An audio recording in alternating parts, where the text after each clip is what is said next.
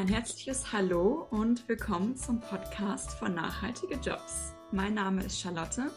Ich bin Redakteurin bei Nachhaltige Jobs und wir möchten Menschen dabei unterstützen, eine berufliche Tätigkeit einzuschlagen, die sie als sinnerfüllt erleben und einen gesellschaftlichen Mehrwert hat. Dafür laden wir immer mal wieder Menschen zu einem Gespräch ein, die diesen Weg schon ein Stück weit gegangen sind, ihrer Berufung folgen und uns mit ihren Erfahrungen inspirieren können. Meine heutige Gesprächspartnerin ist Tatjana Franz. Sie ist Gründerin eines nachhaltigen Online-Shops und Green Influencerin. Und mit Tatjana möchte ich heute über ihren Werdegang, ihre Erfahrungen als Gründerin und ihren Arbeitsalltag sprechen. Aber erstmal ein herzliches Willkommen an Tatjana und vielen Dank, dass du dir die Zeit genommen hast, mit mir zu plaudern. Hallo, ich freue mich da zu sein. Hm. Du betreibst ja einen Online-Shop namens Daheme, der auf nachhaltige Produkte spezialisiert ist. Und da würde ich vielleicht direkt mal mit der Frage einsteigen, wie du überhaupt auf die Idee zu ja, der Gründung eines Online-Shops gekommen bist und ja, was so die Geschichte hinter Dahime ist. Ich bin vor dreieinhalb Jahren von Hannover aufs Land gezogen nach Sachsen, ein kleines Dorf. Und das war für mich erstmal eine totale Umstellung. Also vorher hatte ich äh, den Bio-Supermarkt um die Ecke mit einem Unverpacktladen, konnte ich mit der Straßenbahn hinfahren. Und viele Einkaufsmöglichkeiten sind einfach weggefallen, als ich hier aufs Dorf gezogen bin. Ähm, und einen Unverpacktladen hatte ich Glück, den hatten wir ein paar äh, Dörfer weiter. Aber so, wenn es um Haushaltswaren ging, also ich möchte einen neuen Topf kaufen, eine Pfanne, gab es für mich einfach keine Alternativen im nachhaltigen Sinn auf dem Land. Ich musste also immer mit dem Auto oder mit dem Zug nach Dresden, Leipzig, also in die nächste Großstadt fahren. Und da habe ich mir gedacht, ähm, möchte ich eine Alternative zu schaffen mit einem Online-Shop, der es eben auch ermöglicht, in ländlichen Regionen nachhaltig einzukaufen. Ja, hast du als Verbraucherin selbst ein Problem erkannt und das ähm, mit deiner Unternehmensidee sozusagen gelöst. Genau. Super. Ja, ich sag mal so, der, der Kern eines Online-Shops ist ja so ein bisschen das Produktsortiment. Da ist ja so der Dreh- und Angelpunkt. Mm, und ich kann mir vorstellen, also ich kenne das aus meiner Rolle als Verbraucherin, dass es manchmal gar nicht so einfach ist, wirklich zu beurteilen, welche Produkte jetzt nachhaltig sind. Ne? Es ist ja mittlerweile so ein großes Schlagwort Nachhaltigkeit dass sich viele Unternehmen also auf die Fahne schreiben, ne, so Stichwort Greenwashing. Ähm, Klimaneutralität ist auch so ein Schlagwort, was jetzt sehr ähm, beliebt geworden ist, so im Rahmen des Marketings, wo jetzt aber ja sehr berechtigte Zweifel aufgekommen sind, inwieweit diese CO2-Kompensationszahlungen überhaupt irgendwas bringen. Und ähm, ja, wie gesagt, es ist manchmal schwierig, wirklich zu beurteilen als Außenstehender, was hinter diesen sehr grün klingenden Aussagen steckt. Und vielleicht hast du ja so ein paar Hinweis, ist ja auch als Verbraucher, Verbraucherin interessant, woran man ja nachhaltige Produkte erkennen kann. Ähm, gibt es da vielleicht irgendwelche Siegel, Zertifizierungen, denen du besonders vertraust? Oder gehst du da nochmal in die Eigenrecherche oder fragst bei den Herstellern an? Ja, also welche Kriterien hast du im Prinzip für die Auswahl deines Produktsortiments? Das fände ich spannend.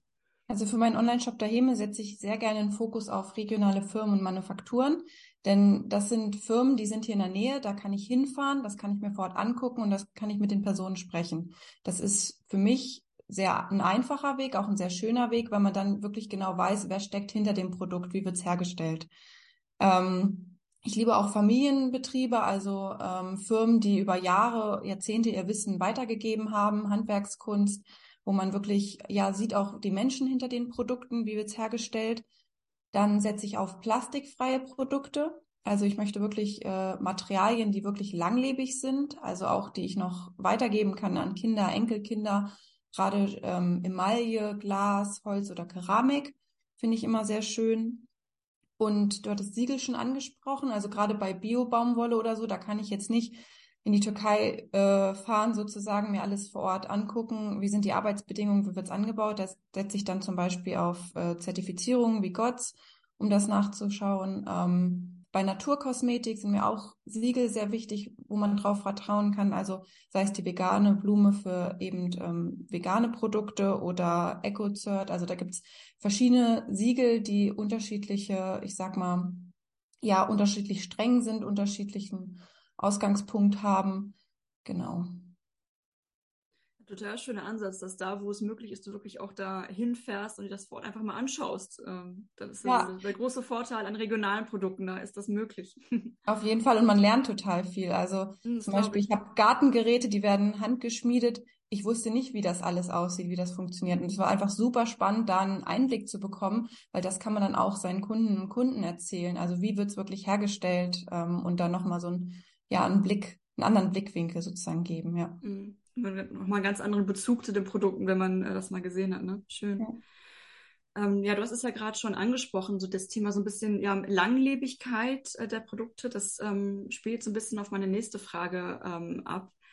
Ähm, dass selbst wenn Produkte nachhaltig produziert worden sind, dass er trotzdem für deren Herstellung, also weil ich ein neues Produkt habe, muss er für die Herstellung ähm, ein gewisses Maß an Ressourcen aufgewendet werden. Es werden CO2-Emissionen äh, produziert. Und wir sind ja immer noch so ein bisschen im Muster von konsumieren, mehr konsumieren.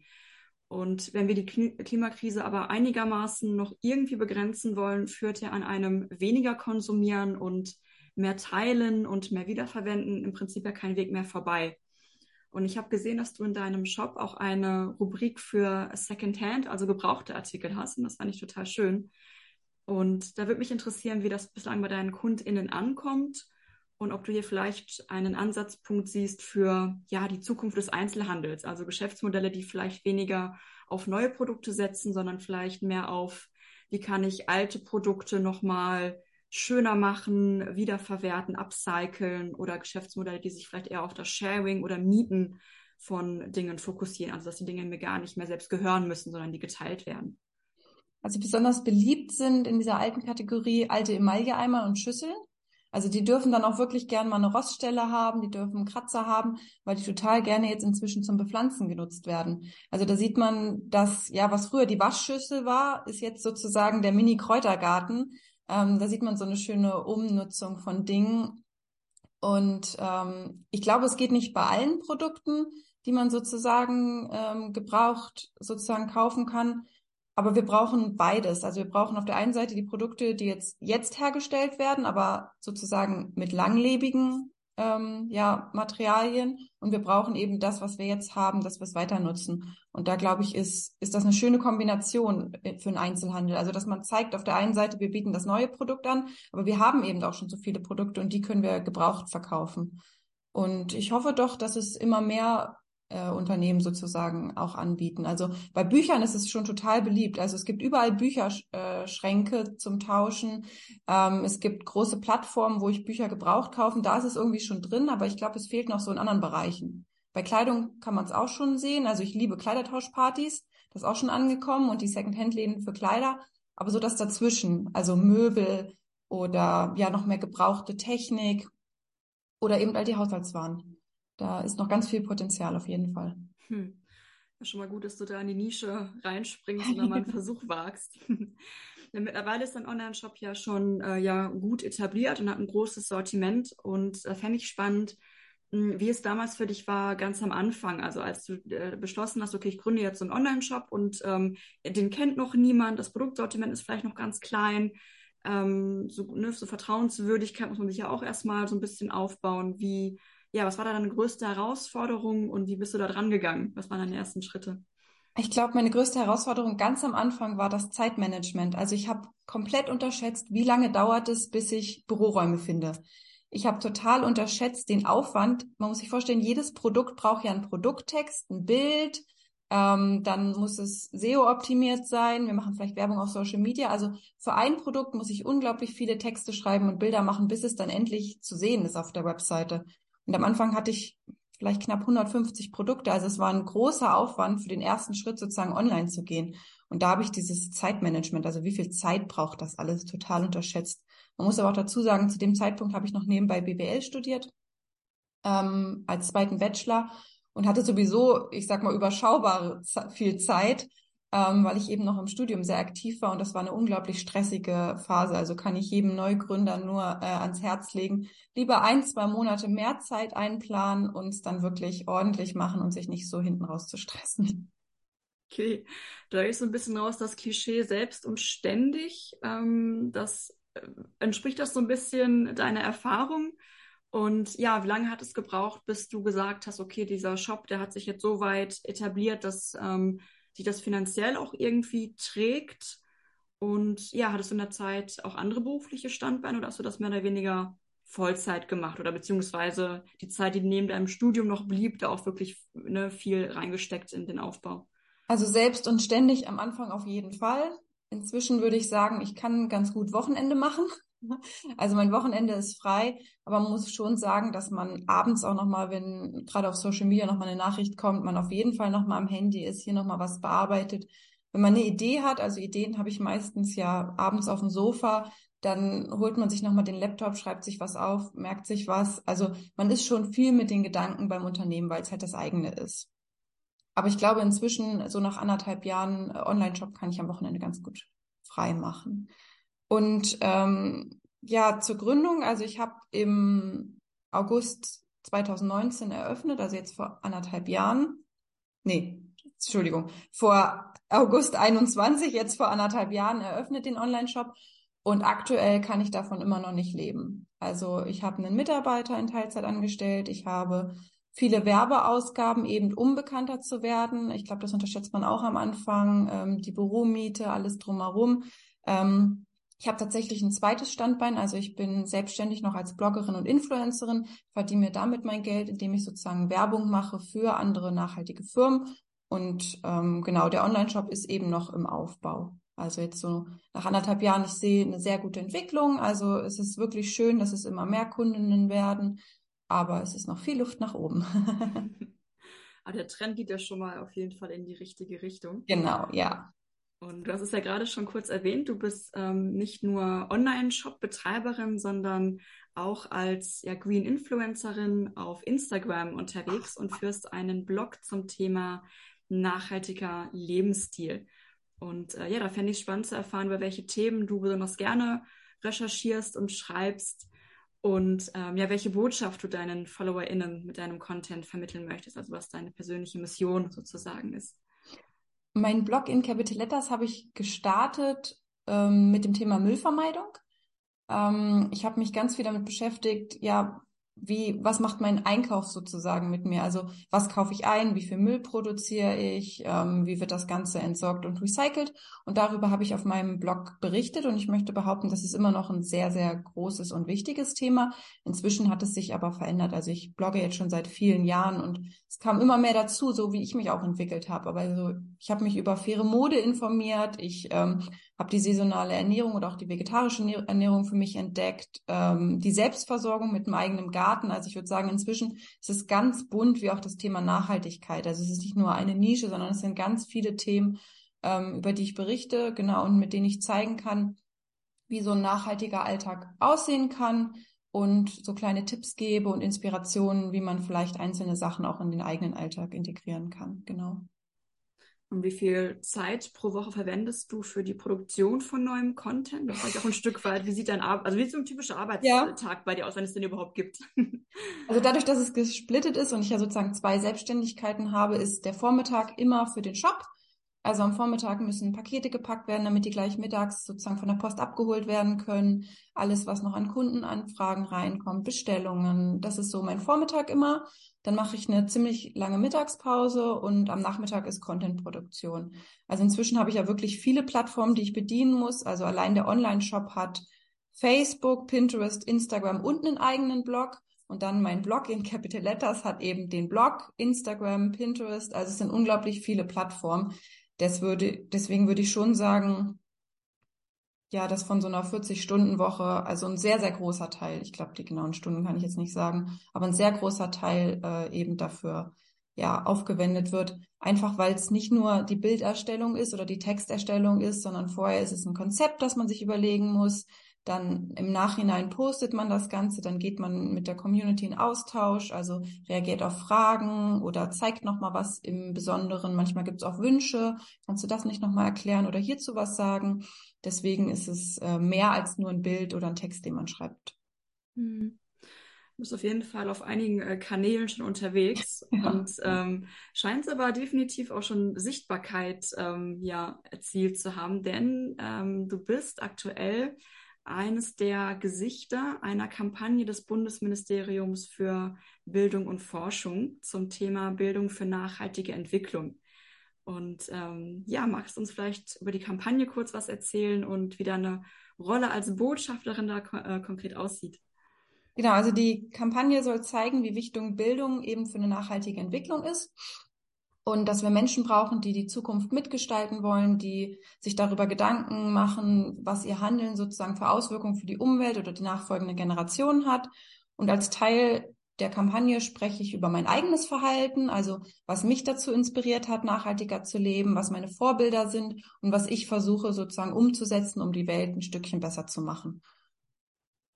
Und wie empfindest du das ähm, durch deine öffentliche Sichtbarkeit auch ein Stück weit so eine Art Vorbildrolle ähm, inne zu haben. Ich finde das super, super schön. Also es motiviert auch, weil ich gebe ja nicht nur Tipps, sondern ich bekomme auch unglaublich viel Feedback und so ist das immer ein Austausch. Also als ich eben den Blog gegründet habe, 2016, war es, wie schon erwähnt, ein Tagebucheintrag so ein bisschen für mich ein Ersatz. Und dann kamen immer mehr Leserinnen auch dazu, die ähm, mir selber Tipps gegeben haben oder schau mal so, das mache ich. Ähm, und das ist inzwischen ein echt toller Austausch. Also ich glaube auch, dass ich gar nicht so das Einkochen so viel für mich entdeckt hätte oder das Gärtnern, wenn ich da nicht von anderen gehört hätte. Und das ist unglaublich schön, dass so ein Zusammenhalt entsteht, weil man ja eigentlich gemeinsam viel mehr erreichen kann als nur eine Einzelperson. Man inspiriert sich dann gegenseitig in der Community. Genau, ja. Wie gehst du vielleicht auf der anderen Seite mit den negativen Aspekten von Social Media um? Ich denke da so im weitesten Sinne an Hate Speech, weil das natürlich mhm. jetzt eine sehr radikale Form ist, aber allein schon, ich sag mal, beleidigende, nervige, emotional aufgeladene Kommentare, also gerade in der anonymen Sphäre des Internets verhalten sich Menschen manchmal einfach wie eine offene Hose, so wie sie sich im normalen Leben niemals verhalten würden. Ist das für dich ein Thema, mit dem du dich beschäftigen musst und wie gehst du damit um? Also ich habe das Glück, dass ich fast nur positive und äh, oder sehr nette Nachrichten bekomme. Kann auch mal Kritik sein, aber dann wirklich sehr höflich und so, dass man in Austausch gehen kann. Was mich tatsächlich viel mehr stört, ist, ähm, wenn so Umgangsformen fehlen. Also wenn ich eine Frage bekomme, dann eine sehr lange Nachricht und eine sehr ausführliche Nachricht zurückschreibe und dann nicht mal ein Danke kommt. Oder irgendwas wie, ist okay. Also so, so eine Rückmeldung. Oder wenn ich ähm, etwas poste, sei es, ich bin jetzt am Sauerteigbrot machen und oder am Einkochen und dann schreibt mir jemand nur drunter Rezeptfragezeichen. Und dann muss ich ehrlich sagen, ich bin halt keine Suchmaschine. Ich bin wirklich ein, ein, Mensch und wenn ich mir Mühe gebe, möchte ich auch wenigstens ein Hallo Tatjana oder äh, kannst du mir bitte das Rezept schicken? Danke. So, also wenigstens einen Satz formulieren. Das ist eher, was mich an Social Media manchmal stört. Also, dass wir irgendwie so manche Umgangsformen halt auch vergessen. Ja, dass wir keine Suchmaschinen sind. Es sind halt wirklich alles Menschen. Und wenn ich mir Mühe gebe mit einer Nachricht, möchte ich das halt auch von dem Gegenüber. Mhm, total nachvollziehbar. Manchmal gewinnt da so ein bisschen Effizienzgedanke, ne? Möglichst ja. kurz und knackig schreiben und man will irgendwie Output, eine Antwort möglichst schnell. Genau. Ja. Mm, auf deinem Blog und deinem Insta-Kanal postest du unter anderem auch viele ja, so Anleitungen, Anregungen, wie man Dinge selbst herstellen kann. Und inwieweit gehören diese, ich sag mal, so ganz lebenspraktischen Do-it-yourself-Skills, Bastel-Skills, Selbermach-Skills wie gehören die neben, ich sag mal, fachlich-akademischem Wissen auch zur Bildung für nachhaltige Entwicklung dazu? Und ja, findest du, dass solche Themen äh, wie zum Beispiel handwerkliche Fähigkeiten oder Wissen zum Gemüsebau und Haltbarmachung von Lebensmitteln, sollte das vielleicht in der Schule schon verstärkt vermittelt werden, neben den eher theoretischen Inhalten? Ja, ich fände das total wichtig und auch spannend und ich glaube, so langsam ist es auch im Kommen. Also wenn ich mir meine alte Schule angucke, die hat jetzt vor einigen Jahren ihren Gemüsegarten wiederbelebt.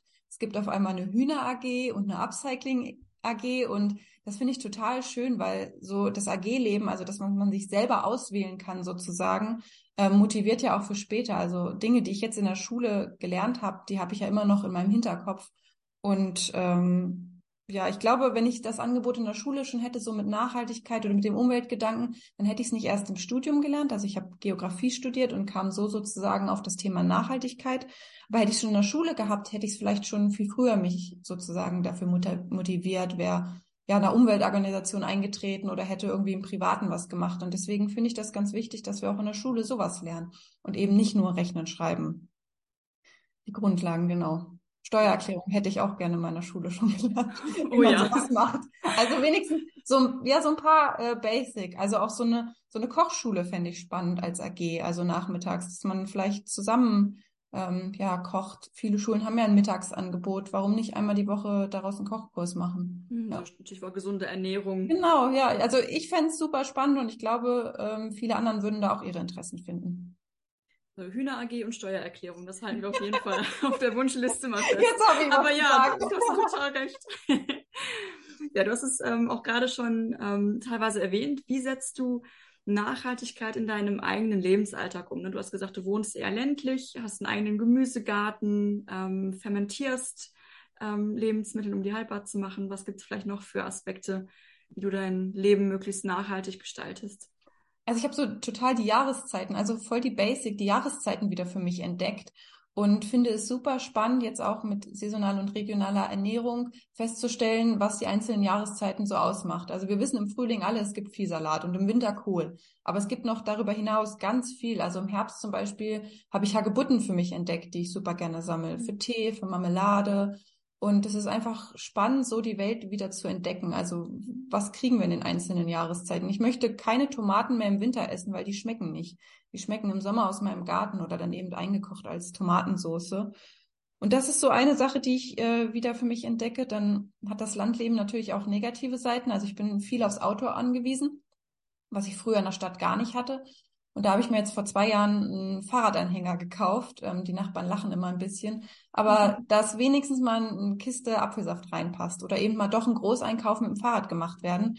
Und ähm, ja, diese Sachen versuche ich immer nach und nach ja, zu, zu verändern und in meinen Alltag zu bringen. Und das macht auch Spaß, weil man entdeckt immer was Neues.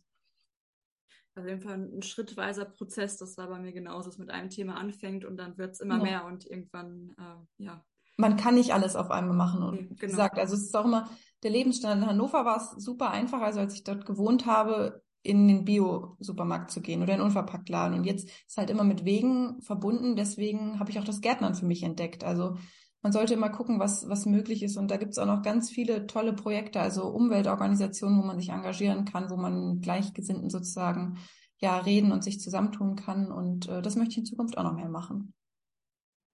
Ja, das klingt nach einem sehr runden Abschluss, also quasi in seiner eigenen Umgebung und in dem Rahmen seiner eigenen Möglichkeiten zu schauen, was, was kann ich vielleicht Schritt für Schritt ein bisschen besser machen. Super schön. Ja, dann danke ich dir ganz, ganz herzlich für die Plauderei und das Gespräch. Hat mich sehr gefreut. Ich mich auch. Danke für die Einladung. Ja. und ähm, ja, alles Gute weiterhin für den Aufbau deines Shops und äh, deinen Blog. Und ähm, ja, bis bald. Tschüss. Tschüss. Und falls du, liebe Hörerinnen, lieber Hörer, dich für das Thema Gründung, Green Entrepreneurship oder generell nachhaltige Berufsbilder interessierst, schau gerne mal in unserem Blog vorbei. Dort warten einige Inspirationen auf dich. Und natürlich freuen wir uns auch wie Bolle, wenn du unseren Newsletter abonnierst. Mit dem bekommst du einmal die Woche die neuesten nachhaltigen Jobs direkt in dein E-Mail-Postfach und bleibst immer auf dem Laufenden. Damit verabschieden wir uns und bis zur nächsten Podcast-Episode.